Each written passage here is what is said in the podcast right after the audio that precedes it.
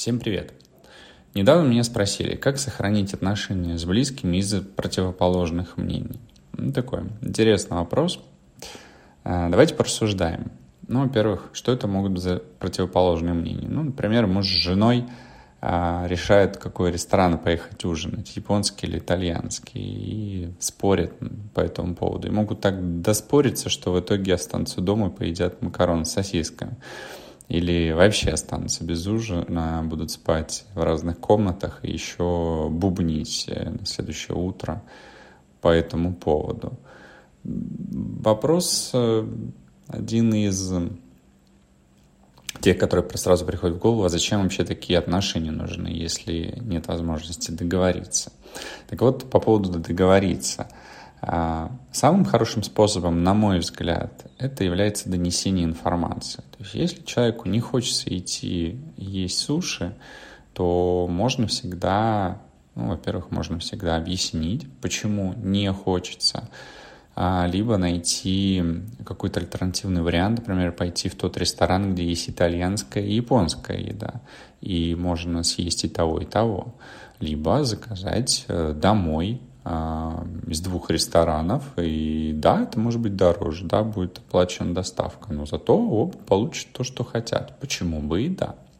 Вопрос только в том, что бывают ситуации, и в моем личном опыте они были, когда доносишь ты человеку какую-то информацию, объясняешь ему, почему так, почему так хочется, почему ты считаешь, что так лучше. А человек не слышит, он может встать, уйти молча, сделать вид, что не понял, или все равно сделать по-своему. Такое тоже бывает, особенно когда человек, человек упертый, он такой огненный или марсианин, э, воинственный, не умеющий контролировать свою агрессию. Такое тоже, соответственно, возможно. Ну, вопрос, который я говорил в начале, а зачем вообще такие отношения, если не получается договориться? Нужны ли они? Что они дают? Они дают развитие какое-то в чем-то еще, а, и этим покоем можно пожертвовать? Ну, окей, такое тоже возможно. Но одно дело, когда это в бизнесе, где два партнера друг друга стимулируют развивать бизнес через э, постоянную конкуренцию и противоположность мнений, и необходимость доказывать свою точку зрения. Другое дело, когда это отношения, где хочется развиваться немножко иначе, получать удовольствие в жизни. И, опять же, это дом, это дом, это близкие люди, это то место, где Хочется гармонии, комфорта и покоя, чтобы не убегать из дома а, и ходить по улице, думая, а, чем бы заняться еще, чтобы только не идти домой. Ну, то есть такие отношения с близкими – это не отношения, это мазохизм. И вот нумерология мне показала, насколько мы разные и насколько мы можем не совпадать, насколько мы можем не подходить друг другу.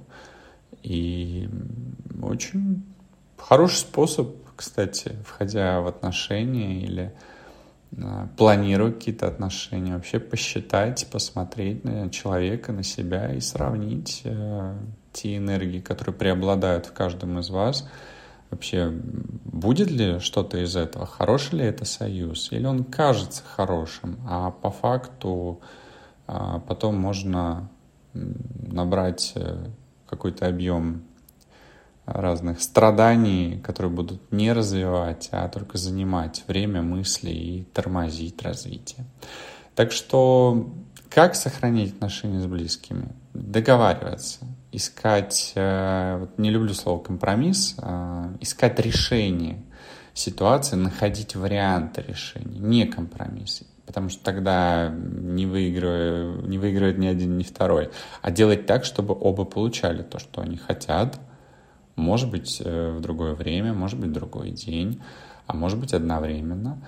То есть искать это решение. И вопрос э, сохранения отношений с близкими – что же это такие за отношения, которые необходимо сохранять? Может быть, э, лучше строить отношения, которые развивают и не требуют сохранения.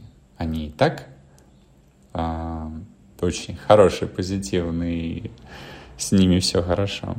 Так что стройте крепкие, хорошие отношения, выбирайте а, правильных партнеров а, и решайте эти противоположные мнения путем а, общения ротом, а не телепатически. Не всегда это работает эффективно со всеми. И до новых встреч!